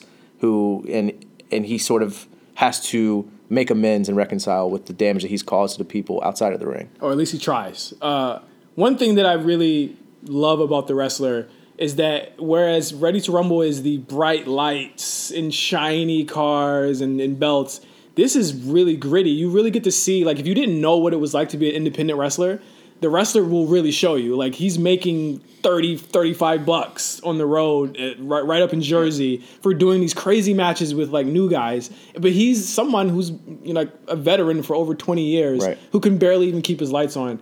Um, I really did love the the independent uh, the independent aspect of it. You have wrestlers who are now in the WWE. Um, Cesaro, who is in the WWE now, he used to be Claudio Castagnoli. He's in the show. In fact, a lot of people from ROH are in the show. Um, Necro Butcher, who is one of the most, he's the guy in the deathmatch scene. He's, Oh, yeah. He is he's he is one of the most decorated deathmatch wrestlers of all time. When I saw him in this movie in 2008, I was like, "Holy fucking shit, we've arrived!" He's a pretty good actor. too. He's really good. Well, that's something that gives you a really a, an amazing, and incredible appreciation for the craft that these guys actually do. Outside of Rourke and Tomei and Evan Rachel Wood, almost everybody in this a movie non-actor. Mm-hmm. is a wrestler or is a non-actor, and it it's really like it's just really touching almost that like uh, all these guys even I mean let's be honest they didn't get much mon- more money for doing a Darren Aronofsky movie than they did for you know from from amateur wrestling Yeah. gigs Right. at this point but like it's really fucking awesome that he was just like we're not gonna cast this I know these guys can show up Yeah. like what what a cool thing that they could actually do and I I, I mean if The- I, and these then- weren't guys on TV. Yeah. Like on Roy Ready Yeah. Rumble. These weren't guys on TV. They, they didn't have deals at the time there, but it's like just it's just so exhilarating how all of these indie guys are in on the on the movie. The way that the wrestling scenes are shot, they're not shot like in Ready to Rumble, they're shot like action scenes. These are actually shot like soup to nuts. Like this is how they're doing this. They call it in the ring, and that's how they do it. Like even like the backstage stuff. And I know we talked about like we love that scene in, in uh, Ready to Rumble where they talk about the match beforehand. In this, they're saying, okay, I'm going to work the neck. Oh, you're working the neck. Okay, I'm going to work the leg. like that that's scene is really how it amazing. had. Yeah, that's really Yeah. how it happens. And I, I smile with like s- I smile so much watching that because I'm like, that's the stuff that we really want to see, and that's the stuff that interests me. Yeah, I remember when I first saw it. We we actually drove three hours to see this movie. We drove to New Orleans from Mississippi, and I went with Caleb, and we were real pumped because we were we grew up wrestling fans, and I was like, I think this is the one for us. I think this is gonna be like the movie we've been waiting for. And I remember we got to that scene where they were like going through the business backstage, and I was like, Yeah, man. Yeah, they got it. We finally see. We're finally seeing it, even though we both had seen Ready to Rumble, and they did the same thing. It is, And they did wait, Wes, they didn't really do the same thing. but it, it did, I just can't but not believe we're comparing them. That's what I'm saying. Like, I don't think Wes is. a- I don't. I don't think Wes is actually comparing them. I think. he's I saying- know, yeah. Jesus It Christ. is So I, I died. It's interesting to uh, talk about these two movies because Ready to Rumble is such a, a, a WCW movie, and this is an independent movie that is more tied to WWF. I'd say it's tied to indie, like because there's really no connection to it. I think Randy is based on Hulk Hogan, Randy Savage, and then they don't explicitly name them by name because obviously the Sheik is the Iron Iron Sheik. Sheik, He's yeah. Oh, supposed to be him. Although this, the wrestler was promoted on on WWF. Yes, it it I was, but, remember they had, but I mean, like- they were the only game in the only game in town. They had DDP and Mick Foley and a couple other guys going around being like, "This is the movie." Roddy Piper. Roddy Piper, you're right. R.I.P. Yeah, he he was going around being like, "This is so accurate." I cried. That's what he Yeah. did. He kept saying like he, he cried uh, when he saw the end of the movie. and I found the relationship with his daughter to be very similar to uh, Jake the Snake's relationship with his daughter in Beyond the Mat. Mm-hmm. yeah, like, this that is estranged. Which I mean, I assume a lot of wrestlers have Uh-huh. that relationship with their children, but that really hit a similar bar for me. I that's one of the bigger overarching plot lines in the movie. How do you guys feel about how they handled the daughter and Randy uh, relationship? And he has a lot of interesting or two interesting rel- relationships with women in general. Or he has one very problematic one at a party. but uh, how did you feel about the one uh, the relationship with his daughter in the movie? It's so sad It's when when he brutal. wakes up When and like he fucks up. realizes he's like missed it. Yeah. i- it's it's it sucks so bad, and it, like he, I, I don't love it. Make the thing the thing about the relationship with Evan Rachel Rachel Wood, especially in this movie, is that it makes me sad that Aronofsky hasn't made more movies like The Wrestler because I think the Evan Rachel Wood. Uh, Mickey Rourke relationship in Wrestler is one of the best relationships he's ever managed. I'm not that big of a fan of Aronofsky in general. And they don't share a lot of screen time together. In that yeah, movie. and Um, But he- that, that scene where they go to the boardwalk is so touching. amazing, and it's beautifully Yeah, shot. that scene The- where they cut, they have like a hard cut, and they're just sitting together in that like concrete, and there's like the ocean behind them. Yeah. and he's just like being like, "I really fucked up." Yeah, he Yeah. said, "I- "I'm a broken s- slab of meat," I'm an old broken And I'm alone. piece of meat. Hey, and I and he said, "I just don't want you to hate me," and like I just, I just Sledgehammer started- to the chest. Yeah, I right to remember, the chest, and uh, and like you said, like this even like what's in the frame, it's like surrounded by like just broken bro- jersey. yeah, bro, like dilapidated buildings. Like obviously, like his body is like a broken temple after years of abuse, self abuse, uh, from his art. Like he, he- like he said, the art is his own art abused him back. And you know when it cuts to her, I mean, you see the ocean behind him too, but it's really like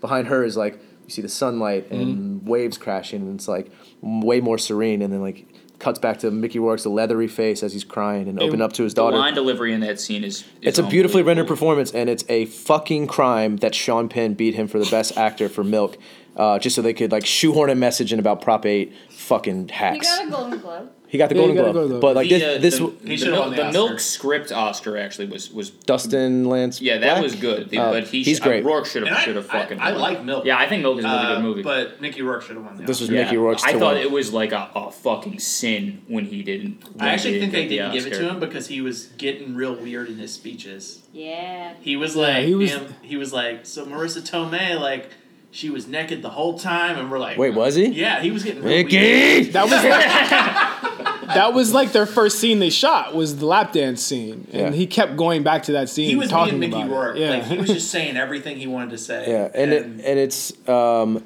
I'm glad you brought up Marissa because this could have very easily been a sort of um, uh, a very hollow, two dimensional portrayal of a woman who's sort of also down and out. and she plays and uh, lo- sh- she plays Cam uh, Pam slash Cassidy, a, a stripper. stripper uh, should could have been just like a stripper who's you know longing for companionship but like is ultimately reduced to the male gaze or anything like that she is a fully formed beautifully rendered performance who also got nominated for an oscar uh, i don't think she won This um, is like her movie. it's- Yeah, almost. She- in a lot of she ways, takes the movie In a away, lot of ways, She, 100%. she is the female Randy. She just hasn't come to accept it. In a lot of ways, that he hasn't accepted it either. Like, Well, except by the end, she does make a choice. yeah, Yeah, she leaves. and she when he leaves, won't. and they say And like, Mm-hmm. I really like that she does. Yeah, that oh, God, that because she makes another, the That's another sledgehammer. When he Yeah. looks up and she's, And she's not gone. there.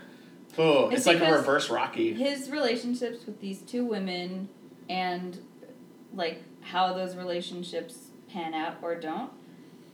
That's why it's so tragic that he still chooses what he chooses. Mm. Yeah. Yeah. He, Yeah. he he is at fault. Like Yeah. that's the worst He- part is like he's a bad person. he he fucks up with the daughter. He could have been there if he hadn't have gotten fucked up. And Pam says, "Don't go out there. Let's go off together." Basically, and he's like, "I can't." yeah, I like she can't do it." offered like it's. I mean, it, she offers him an out it's a powerful meditation on like love of a craft. Yeah, and he's Uh, like, "I belong out there." It's like yeah. his fans are and like calling. like I, I mean, obviously he has he had like a level of accomplishment that he was attached to and like that like a, a high that he wanted to get back. But even I'm sorry, like even that accomplishment, like there are fans that are like, like that guy who who always comes up to him about the match. He's like forty and balding. no, but that that's what's so tragic. that's about not, it. it's like, that's the only Yeah. person that remembers no, that match. exactly. No, I'm saying And like, it's not like this is WrestleMania. Like, Yeah. This is not a televised It's- event. it's- that like that I want to shake him and be like, "Go with Marissa Tomei. You're smoking cheap dope.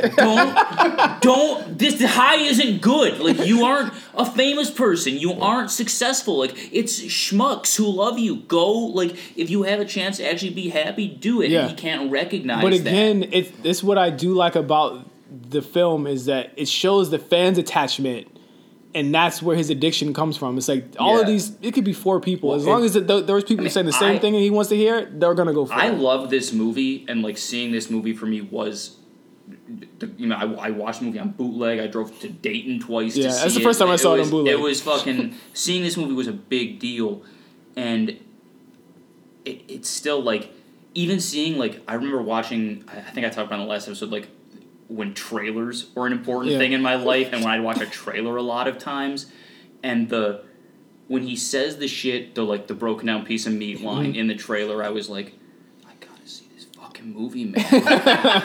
gotta see it. And the other thing is when they are they do the thing with the uh, the trays Oh yeah. on the head, and they do Love the that. like they do the like crowd roar noise. You know how much, even though it is a cheap high, you know how much these guys actually do. It's the only thing they have to get off on. How about that scene when he's walking uh, backstage uh, at the at the grocery store, Oh yeah. and you hear the Oh, crowd, yeah. and then when he walks out, the crowd's gone. I just Yeah. say, yeah, you're back to your regular life. yeah, Well, that's like the interesting dichotomy I like because you're saying just even if it's four guys who recognize him, that's his high. But then you also see the flip side of that coin, the darker side when he has the deli meltdown, Mm. when the guy's like, "What do I know you from? You're not a teamster, are you? Oh no, you're the Ram." And then he purposely cuts his finger, like still abusing himself. I hate that shit. Spray, sprays, Juices. yeah, sprays, sprays the blood. So like, this is a portrait of the the generation of wrestler Yeah. that I only like later in life came to like fully appreciate Mm-hmm. and like all the stuff that they used to do to themselves. Yeah. Physically, put themselves through. Juicing, when I understood what juicing was in wrestling, was the most horrifying concept Yeah. to me. Do you want to briefly? uh intentionally Blading. blading, Yeah. blading yourself Yeah. in oh, the blading machine is terrible. yeah i it like makes my skin crawl but it's because that's a concept to me that is one of the scariest things about real wrestling Mm-hmm. and that's something that like guys back in the day it was just a thing that they did before like wwe became four quadrant family friendly no more juicing Yeah. you know Mm-hmm. And it's better for very- it. A clean, cleaner I mean, image the- as it is today. Yeah. The- but he belongs to a different era. Yeah. And the urban myth, and I I think it's probably true of this movie, is that in the staple gun scene in this movie, is that they were having trouble with the prop that they built, and Mickey Rourke went out to the car he'd driven to set in, got a staple gun Oh hell no. and they actually staple. He was like, "Why? Why are we wasting time on the, the broken prop? I, I got a real one. We'll fucking do it." Yeah. And like he, I, I still don't know if this is true. I've chosen to accept it as truth in my life that Mickey Rourke just showed up to get staple gun. He was and- shooting with he was shooting with Necro Butcher.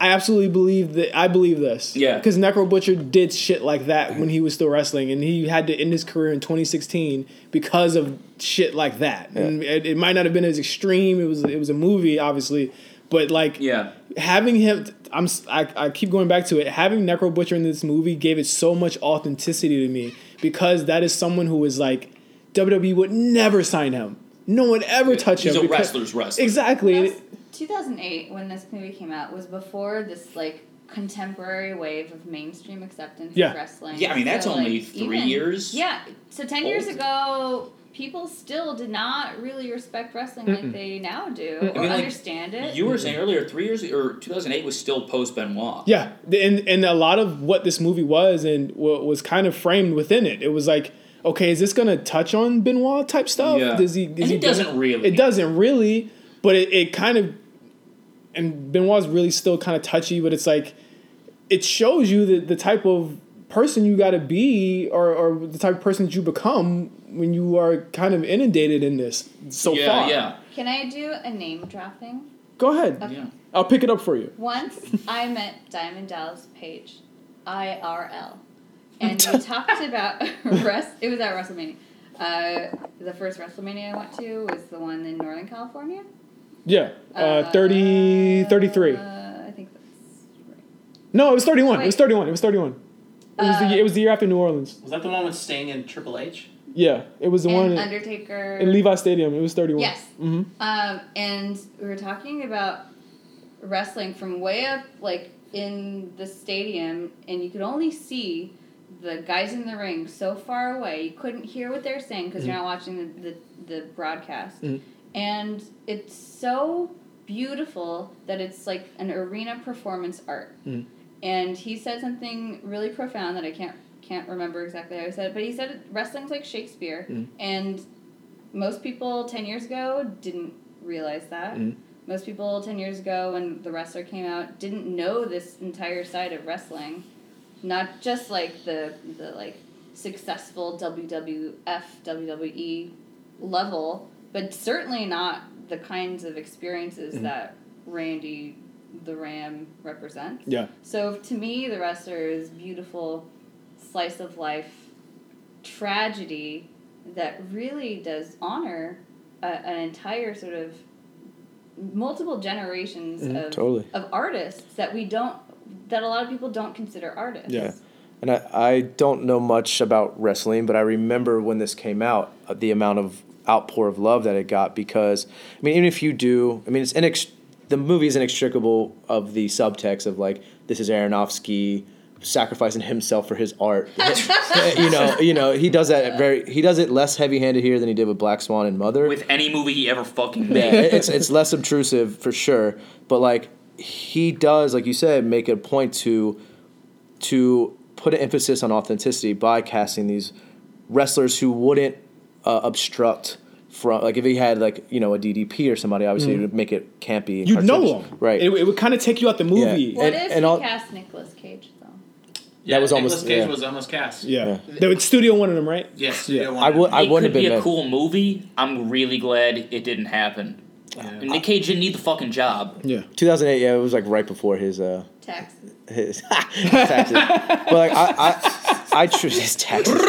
I, I truly, uh, I admire the, the attention to detail, not just with the minutia of like the labor that goes into it, like them, like you said, choreographing their own stuff and the way that Aronofsky shoots it very handheld and, and adds this realism to it, um, where it's very. Um, uh, what's the word like just aggressive and and unrelenting in a way that doesn't distract from the choreography which i thought was awesome but just like just the camaraderie between these guys how it's like there is a solidarity with these blue collar theater workers in my opinion like the way they No, eat- that's what it is. the way they the way the they take um they're like they're like the blue collar method actors. They take fucking aspirin to increase blood flow, so when they cut, it bleeds more than it Ah.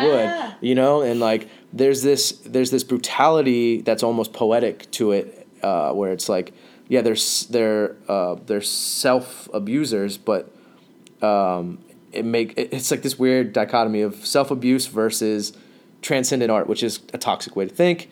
Uh, but it for this it works in a really uh, special way. How do you guys look at the, the theatrics of wrestling in general? Do you see it as like soap opera for traditionally for men?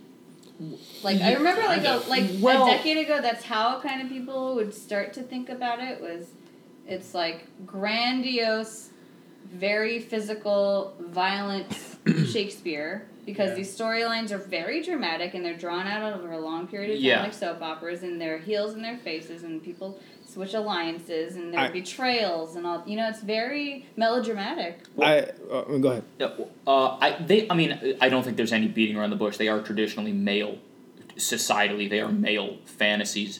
Uh, I would say that wh- while contextually they are that on paper, I think now they're not that so much. Uh, it has it's kind of like something that I think people aren't really aware of, but it's really something that is at like wrestling is at the forefront of the zeitgeist, and I mean the way that we've been talking about like Total Divas is one of the more popular aspects of wrestling right now, and like it's becoming less of, of theater for men, uh, both because of the audience and because of Oh, for the sure. players themselves. I- Is it ultimately uh, in its inception theater for men? Yes, I think it becomes less of that because of the way we at a very slow and often embarrassing rate degender entertainment. While it is a, a a traditionally male fantasy, I what I love about the wrestler is the way it, it really de-fantasizes in fr- as far as I can tell a totally accurate way the actual life these guys lead. Were you guys sad when John Cena and Nikki Bella broke up? Oh yeah. You were invested in it.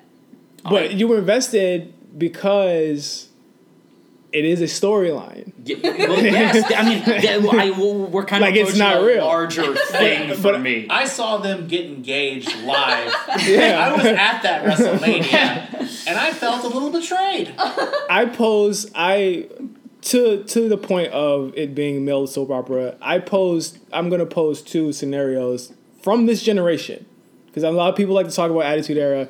I'm gonna get on my this generation's way better soapbox here. I pose two two one's very recent and one is a couple years. They deal with the same people. One of them is, and I'll just pose it like this: Imagine you have all of us in this room. We're all friends. We have overcome the old guard. We've replaced at their at their greatest. We've replaced them. We've beaten them twice. One time we swept all of them in whatever respective whatever respective sport whatever we're doing. And then out of nowhere, we're just chilling and I hit Wes with the chair. I hit Pat with the chair. Some bitch. I hit Eric with the chair. Jen, I'm not gonna hit you with a chair. I hit all of I'm you guys all with the for chair. Intergender wrestling. Just hit me with the chair. I'm not gonna hit you with a chair. But imagine we're all close friends, and I do that. That's not a that's not a fantasy. That's something that happens. That's that's American. It's betrayal. Yeah. That happens. That's that's the Shield breakup. That's that's Yeah, Seth yeah. Rollins hitting Roman Reigns and Dean Ambrose in Dean Ambrose's face, What about when Roman Reigns breaks kayfabe on? Live and that's what I'm gonna talk. That's that's my second example is Roman Reigns in another way announcing that he has leukemia and saying that he has to leave wrestling. Yeah. that's real too. And I think these lines have been blurred so much for profit, and now they're finally being blurred to a point where it is actually reality, where it's like, okay, people have fucking hated Roman Reigns forever. Forever. But as soon as he said, I have leukemia, the room went hush. even when he starts that speech, They're booing him. thing, They're- they yeah. hate him like they Yeah. always hated. They're doing him. the what? Yeah. They're doing all that shit. And then it becomes thank you. That is, and it gives me chills just talking about it because it's still, it's terrible. But it's also, and it's the greatest storyline ever. It is literally blurring these lines. They don't really hate him. This is the It's third, the storyline. It's the theater It's of happening it, in real life. this is right, the this right. is the third act of the wrestler, right? basically. but it, I do that, think well- though that people didn't always like with Roman Reigns. They didn't. specifically, They didn't always hate him in an intentioned way. Mm. I think the company tried to put him over and failed. yes, They fucked up. Yeah. Yeah. So it's like Roman- Roman it's not always been I don't think it's his according to plan. Roman right? was the coolest wrestler in the 2013 Royal Rumble. He they wanted him to win so fucking bad that year. Then the next year happens. You know what happens that year? Daniel Bryan happens that year. CM Punk leaves that year, and then all That's you have, and crazy. then you have all you have left is Roman Reigns to pick up the pieces, and he can't do it on his own. and he's a heel. No, he, he's a face at this point. Okay, he's a okay. good guy. So they said, you know, we're gonna build him h- how we built John Cena, the old way. It doesn't work for four years. Four fucking years. He's either lost to Brock Lesnar, came up short to some other shit. His story is very old. It's very the wrestler. The moment they love him is when something real happens. And what happens at the end of the wrestler? He says, you know what, guys? I'm broken down. I'm old. This is this is one more time for you Yeah, guys. yeah. That's the moment, and that's the moment where where wrestling becomes a lot more than just kayfabe. And I think that's the one thing that these movies are are really good at. And I'll say that for Ro- Ready to Rumble too is that it blurs these lines to a point where it's like it, it was kind of they were kind of predicting where we would be at with pro K- wrestling. Yeah, kayfabe as a concept It's is dead. My fa- but it's my favorite thing about wrestling. Yeah. It's my favorite thing about everything. Pat talks You're about right, kayfabe though. all the time. Politics, mo- American politics. Well, like okay, kayfabe. like if I can uh, briefly like get on like a, phil- a philosophizing horse here for a second, uh, I think that were you uh, off it or? I know. What, you're saying. what do you mean on? Thank you. uh, uh, I think that like especially now, uh, kayfabe as a concept is in entertainment and out- outside of entertainment like d- d- the most relevant like i think the best thing about wrestling the, the what the reason i'm most happy it's entered my life as an adult is because of the terminology in it like heel turn face turn Put hit, over. like- yeah like, all of this stuff like you can apply to anything Yeah. if if people know what you're talking about and uh i mean the thing about wrestling is like you know people are like you know it's fake right and you're like well that's not fucking important like Yeah. you're like you're watching you know you know all my children or 24 or game of thrones Mm-hmm. like you're watching any fucking thing you've ever liked you you also know it's fake Love while and you're- Hip Hop. while you're watching it like What? and- and like eh, yeah, w- r- like real sh- like shows reality shows movies like, they're fucking But you fake. know it's- you know- wrestling was like the original reality. So- it was. yeah, And you so- know it's interesting? They don't even they- like wrestlers don't even do kayfabe shit anymore. They hang out on Instagram well, the thing all the is, like- time. and that's that's the thing about it that I love is like, it, it, not only is wrestling blending what is and isn't kayfabe, which ultimately just makes for better kayfabe. Yeah. Also, that's what real life is now. Like real life in almost every aspect, especially like the gross political way that now dominates everything we do. Like that is kayfabe. Like whether you're the good guys or the GOP, uh, it's it's kayfabe. Like Trump literally gets on television and pretends to be a guy you mean every WWE single Hall of day. Famer Donald Trump? Yes, well, that's the. I mean, enough. Like, it's it's fucking crazy. they don't talk about him very often on that television like, show. Like, tr- tr- like kayfabe is a like it is a part of our lives. Like it is it is in mean, everyone's The life. difference what is, they know at it. least in contemporary contemporary wrestling, fans are now in on it. Mm-hmm. So what used to be like ironclad kayfabe is now like an implicit. Uh, It's implied. contract- Yeah. Yeah. contract It's that implied. fans have with wrestling that we're all gonna go along with the storyline, but we know that it's the story is not real. but don't you feel like that walking around every day in real life? yeah. I mean, to some like degree or another, like that's how like that's why That's since- wrestling it's- is the brilliant form of entertainment of right now. Because I mean- we are literally living like a half fake reality every second. we At all least got wrestling worked. Doesn't like all the way lie to you.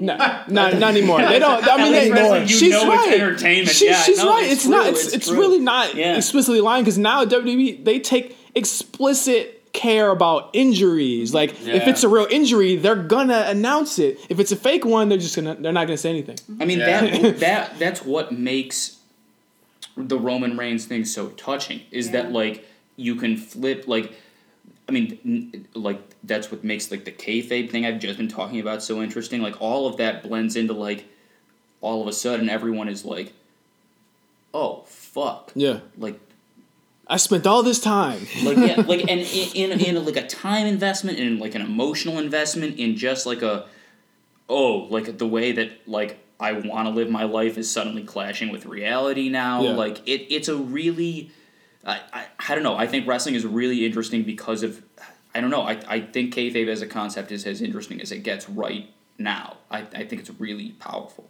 So, the wrestler, its legacy.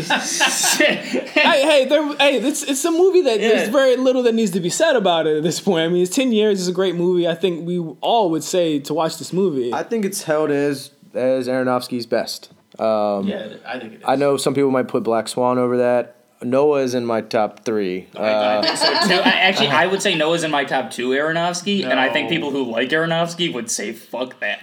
but he's not very good, so I disagree. I I, I like I said uh, off mic, I am a mother truther. Uh, Oh hell no. Mother truth. Have we ever told? what do you mean by that? Have we ever told the mother story? What me, you, and Wes going to see it? Yeah. Our three, This was when like I was like, You "Man, put the I- po- I hope these guys can be friends. I'm not going. And like I just fucking bailed. that And, was like, our first out, Yeah. outside hangout without Pat. I have a picture of the post mother selfie framed on my desk of. the three I'm not of you smiling guys. at it. No, you are not. Justin's li- like uh, full fledged angry. Like, what the fuck did I just watch? Wes has like, like sort of uh, uh, perverse. Uh, An ambivalent response uh, to what's a mother. like what what I just see is kind of exciting, but also fucked up, and I was full blown on board. Um, but I mean, the movie, as Pat alluded to, I, I think uh, we all have somewhat of a special connection to it, whether it was where we saw it or when. And yeah, it just represented a, a, an exciting time, I think, uh, outside of the wrestling context. This is like, yeah, we were all coming of age and like starting to understand films differently and view them through different lenses. And I think I'm old, so I wasn't coming of age. Stop it, Jen. Stop it, What are Jen. some other like wrestling movies that like we, we haven't Oh, really yeah. touched on? Yeah, do you wanna? I know. Obviously, there's no holds barred. Jen, do you have any that you would? You would Wrestling cinema. wrestling cinema. We should have like a wrestling cinema night. Well, there's the major motion picture Nacho Libre. That was the Nacho first one on my Libre, list as well. Uh, has anybody here seen Nacho Libre? I have not. I, I haven't seen it. I haven't seen it. unfortunately. Is it insulting to Mexico? It's okay. I don't. I don't remember it, much. could have been worse. Yeah, uh, it I could've think they been went worse. to lengths to make it as least problematic as possible. It is interesting though this idea of running through wrestling films ab- about wrestling. There aren't that many. Mm-hmm. There of aren't. them. No, and like in terms of like wrestling movies that actually cover professional wrestling, uh, we're now out of them. Mm-hmm. Yeah. Like I don't. Did you? How do you feel about? There's apparently going to be a Benoit movie.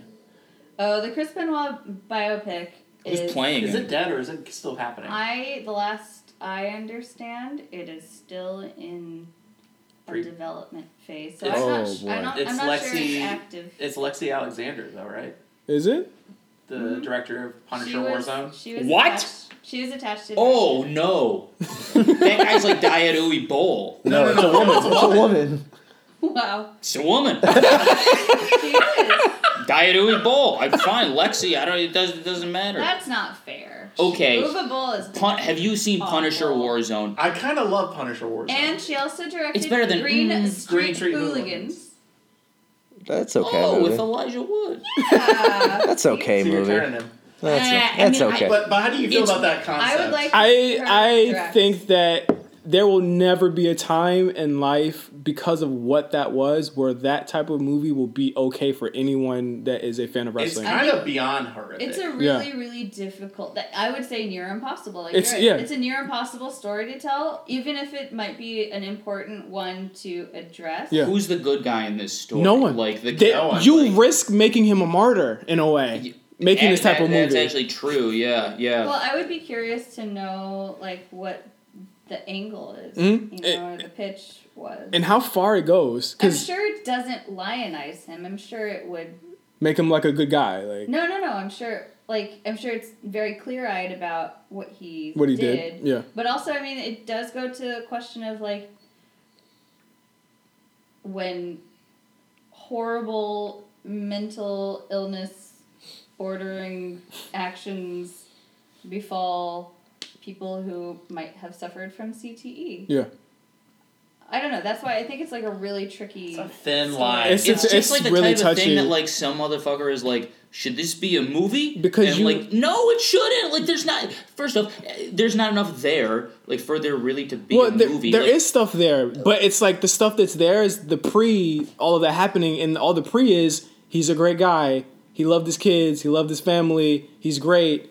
How do you then turn him to that? And No, then- that's what I mean. Is like we, we get a third act where like suddenly like we have a doctor who's misdiagnosing him and like Yeah. this like sh- like this shitty like like you can almost picture like the montage where he wakes up and like decides to go through with it and like they kind of show it. all right, and all they right. kind I of don't, I don't like, want it's to do okay. that. it's just like you can just picture the the, the, the questionable filmmaking at work. You Yeah. can almost you can almost see it. It shouldn't. It shouldn't happen. I don't. I That's how just. feel I, about just it. don't think that's not the type of story I like to see on film. Like Yeah. I, I don't know. Like maybe I- I maybe will that's. say, the next wrestling movie that I'm aware of that is coming out in February is the Page biopic. Yes. That WWE is backing. It's called Fighting with My Fighting Family. with my family. It got pushed back from like this month, I think. Wait, who's What is playing Paige? Like Diamond Dallas Page? No, No. Paige, the Paige, the woman oh. wrestler, the woman. She's uh. She's giving a biopic? yes. She's pretty young. They for start. that. They work. They worked on it uh all year. I Weren't think. they? There's like a Vince McMahon biopic too happening. I Yes, think. with Bradley Cooper attached. to play Vince. play- Yeah, to Vince? play Vince. Yeah. That's we did Eric it. is in. We did it. Oh, so that's in. good news. So, uh, the Page biopic stars Ow. Florence Pugh. who's Yes. an I English just wanna take actress another who's in look at Lady you. Macbeth. She's a really talented actress. Okay. It is backed by E. WWE, E, yep. The Rock. The has Rock's a in it. cameo in it. It's it's, Oh, I it's with saw the Ross trailers for production that. company too. I think so. They actually do. They they did this annoying thing when they put the trailer out, where it was like they kept playing this like one minute montage of Paige meeting the Rock for the first time, and that's the only footage we've seen from the movie. But they shot this movie a long time So ago. it's made. It's already it's been I made. had no idea this was That's kind happening. of crazy. it got pushed back. I, it was supposed to come out in the fall of this year. It I got also pushed don't know back. that much about Paige. Well, so They- How- well, what does the you're gonna movie have get to it do in this with- biopic. She has a very, very interesting past. Uh, her parents were both wrestlers, and she started wrestling when she was, I want to say, like 12 years old. okay. What about this? Is her in? Does her injury play a part in the movie, or was it made before she got? It was made before she retired for good. Yeah. but it was also she, like they were pushing it when she came back. The Page movie is an origin story about how she got into wrestling. It's this sort of, you know, uh, marks the end of the Divas era, the beginning of the women's revolution, when she was sort of going to WWE training camp and was one of the only women wrestlers with actual wrestling experience. So it's it's like she hasn't had like a crazy long career yet, but her origin story is I think in line totally with what WWE wants to do Mm-hmm. um, in terms of their women's sort of narrative. Yeah, I believe it. sh- It I heard that it ended when she wins the title on the main roster, and that's where that's where the story ends. That's what I that's what they filmed before because they do- they would film it like after Raw or some shit like that, and they have the people stay like they did with the wrestler. Like the wrestler, that's cool. they actually filmed the wrestler at actual ROH events Oh, okay. and CZW events during the time. So I, they they did the same thing with Fighting with My Family. I'm really interested in watching it. Directed by Stephen Merchant. I remember hearing that. Really? That's, That's wild. so funny. And it's gonna be put up by Lionsgate, so it's the natural. Well, Steven, like, is it because he's you know, English? Like, is studio- does he have any connection to her family or anything? This is a genuine question. No, I don't know. I, not that I, I guess know. of. no. All English people don't know each other. Is true. Is Steven Merchant a big wrestling fan? That's He what I must be wanna know. now, right? Yeah, he has Yeah. to be now. He because he's got to shoot the scenes. Like they had um one of the re- the women that wrestle now, uh, Zelina Vega, actually plays uh I believe AJ Lee uh, in one of the scenes. But but yeah, they they filmed a lot. A lot of this stuff was filmed a year ago. Oh, wow. So it's, it's taken a while. I didn't know about this at all. but uh, yeah, there's, there's not a lot of. But I mean, there's some there's some on the on the horizon. But I hope that Crispin Waugh thing never gets made. I, It is interesting, like what WWE has done within, the, like officially within film, Mm-hmm. is very interesting because they started with all these like direct to video action movies. Mm-hmm. They put all of their stars in them, like. John Cena is in so many WWE action Yeah. movies. The Marine, and the uh, Miz. so many Well, of the them. crazy thing about Cena being in those movies is like then you see him in um, what's the movie, the Amy Schumer movie that LeBron's in, Oh, Train wreck. Train Train wreck, wreck. and yeah. like Cena and LeBron are like the best parts of that movie. You're like he didn't need to be doing And direct, or maybe he did, and was that he just- got really good at it, and now he's in blockbusters. But you know, I love him in blockers. yeah, I was gonna Oh, say he's Blockers. so funny. Yeah, Blockers. Blockers yeah. is really good. I love him in blockers. I think Yeah. blockers is one I mean, of my his, favorite like- movies this year. Well, it's one of the things that like makes you realize like uh, even the people who disparage wrestling in terms of like actual acting skill or whatever, like uh, no, if you're actually good, it does make you pretty good at They it. get Cena it. is so good. They get timing. Yeah. They get where you're supposed to be. They get facial expressions. They get Like, timing get a lot it. better than a lot of dramatic actors. Yeah. get Did you timing. watch the Mrs. Christmas movie? so you know it's a very wide demographic that all of these movies in the WWE official stable are going for. But the Page movie is sort of like a mainstream leap. It's going to be released theatrically. It's clearly going for a, a wider audience. It's going. I think it's probably a movie best aimed at young women actually. And I would imagine if it's successful, they're going to make a shitload of more origin story movies for Well, they their could. people. They right? could. There, a lot of the women on their roster are second and third generation women. Yeah. The ta- uh, Oh Natty, my god, the Charlotte Flair bio. Charlotte, Oh Charlotte my Flair, God. Natty Neidhart. Oh Give me Ric Flair on film. But uh, yeah, that that is the wrestling episode uh, of, Of Late the A Fees. show of late. of the Fees. A show of Late Fees. Shout out uh, to Meals and, and everyone in Real Wrestle Trap, eh, uh, everyone who, who listens to our wrestling related content. Uh, Jen, thank you so much. Yeah, thank you, Jen. for being on this, This show. was great. How do we find you on the interwebs? You can find me insert wrestling metaphor here on, uh, at, at Jenny Motto on social. Awesome. Uh, And in the print of the Los Angeles Times, In the Los Angeles Times. she's major, y'all. renowned okay? film critic, wrestling aficionado, and local karaoke legend. I will say that Or actually, probably international or transnational now. transnational. Haven't you done karaoke elsewhere? You're not just Oh yes, I've definitely done. Karaoke. uh, yeah. I did. Car- I came here from karaoke. Uh, any anything else you guys want to talk about? Wes, Pat, Eric, before we before we head off, I think. Our, do we have our next episode set? What's our next I episode? think we have it set. I don't know what it is, but I think we do I- have it set. I think we have it set. Is it It's is it Kevin Smith? I No, think no. no. Diablo. Oh, Diablo Cody. yeah, yeah, yes. yeah, Okay. yeah, Jen, you yeah, wanna that come sounds back? great. I think I might be busy then. Whatever night you guys are doing it. Oh. Uh, yes. we- uh, in two weeks, two weeks time, we'll be doing Diablo Cody. Uh, I think we're gonna take a powder. No, that's gonna come out the week after Thanksgiving. So that's that'll be great. Uh, so I mean, in case you you know we don't see you guys, we don't talk to you guys. Happy Thanksgiving from the Late Fees crew. Woo! Yeah, and uh, I know we left you on a potentially dreadful and anxiety ridden note on the last episode uh, with the primaries. Uh, and you didn't vote Nunes out. yeah. Uh, What the fuck? or, or, or Cruz, but Texas, I'm proud of you. You, you you showed up, and there's some down ballot wins that shifted a lot of entrenched uh, Republican, entrenched I Republicans out swear of the seat. this is Uh, in his contract. I, no one asked him to do Happens every this. time. yeah. Yes, every time. But yeah, it, it's a little more We're hopeful than I gonna get thought. 40 seats, and he lost all his power. okay, um, I don't know what that means. That is your Eric Woke minute. That's the same thing Eric was saying. He just didn't know it. at the end of the show. Uh, thank you guys for listening to Late Fees once again. was Check fun. us check us out anywhere. Uh, that is SoundCloud, iTunes, Google Play, Spotify, Stitcher. I think that's is that it. I think we might have three more formats. You can find us everywhere. We're everywhere. You can check us out on Twitter. If and you have formats other than those, you're deranged.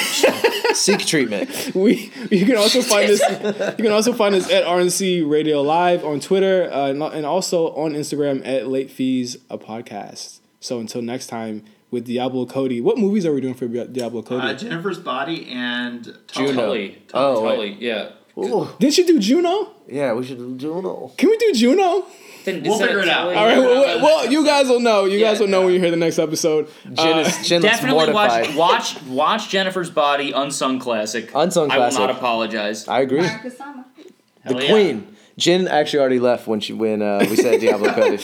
Uh, so until next time, for Wes, Pat, and Eric, I'm Justin signing off uh, for late fees. Until next time, see you later. Bye.